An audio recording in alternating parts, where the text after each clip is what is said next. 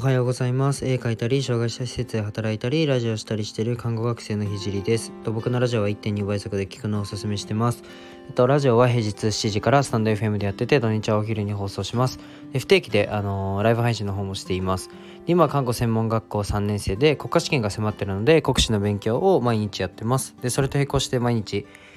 絵も描いています。で、えー、っと、ラジオで話す内容としては、障害者施設を立ち上げるまでの過程と何者でもない僕の作品で世界を変えるまでの全てを発信します。えっと、障害を持つ方が自信を持てる世界にすることがゴールで具体的にゴールに行くまでの過程を毎日共有します。あとは医療の最前線での学びだったり他の職業に転用できる考えだったり絵を描き始めて3ヶ月で全国選抜作家展に選抜された僕が日々発信をしていく中でま共有したいなと思ったことを話します。まあ、夢を叶えるまでの日記みたいなものです。で、えー、っと、今日のテーマなんですけど、うん、誰もやらないことをやることというテーマで話していきたいと思います。で、すいません。今日は、あの、多分挑戦をテーマに以前も話した、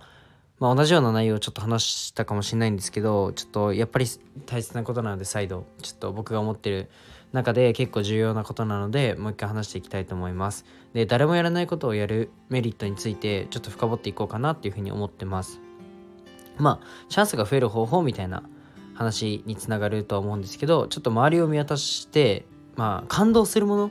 を周りを見渡してほしいんですけど例えば「うん鬼滅の刃」とか、うん、ディズニーとかに行った時とか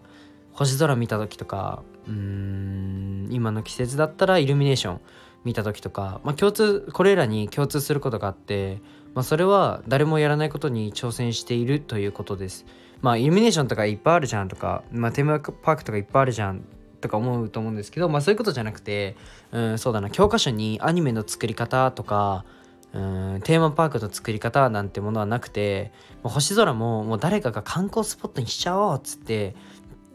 ということであのそこにお金が集まるお金が落ちているとは思うんですけど観光地の作り方みたいなのって、まあ、教科書には載ってないじゃないですか。でイルミネーションも同じでまあうん光の集合体をきれいに見せる方法なんて誰かが教えてくれるわけではなくてうん作った人の好みだったり感性から成り立ってるものだと僕は思っていますで結局感動するところには人が集まるし人が集まるから、まあ、お金は落ちるしチャンスが増えるということを考えた時にうんまあ、みんながやってるところにチャンスは少ないかなというふうに僕は思いました、まあ、何度も言いましたが、まあ、僕はその自分のことに転用するとね自分のことに転用すると僕の絵は 0.3mm のボールペンのみで描かれていてうん描き方の正解なんてまあ正直ないんですよね、まあ、自分で見つけるしかなくてまあ、周りに 0.3mm のボールペンのみで絵を毎日描いている人がいたら是非教えてほしいんですけど、まあ、ほとんどの人がま色をつけて、まあ、色付きの絵ももちろん僕は大好きなんですけど色をつけて、まあ、美術で習ったことを組み合わせるで組み合わせて描いてる人っていうのは多いと思います。でもちろん美しいものを作れば人は集まるのは間違いないんですけど、まあ、正解のないものを、まあ、誰もやってないことに首を突っ込んだ方がチャンスは増えてくんじゃないかなと思って、えっと、この話をさせていただきました。なんか、うんまあ、テーマの回収としてはここで終わりなんですけど、うん、なんか挑戦する時に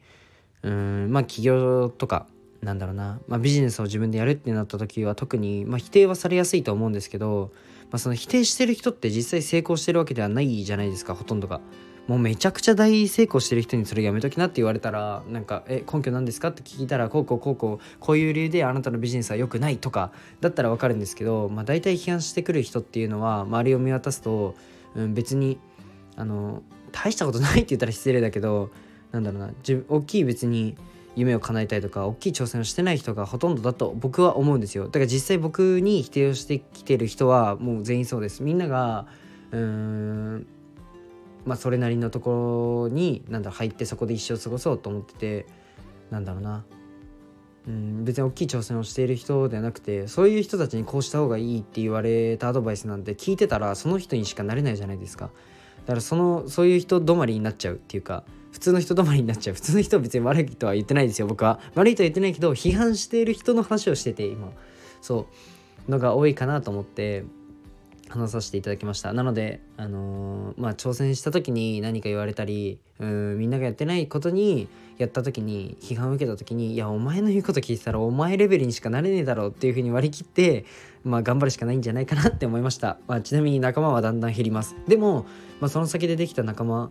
は本当に強いつながりを持つと思うので是非あの一緒に挑戦しましょう。じゃあ今日はこの辺で終わりたいと思います。じゃあバイバーイ。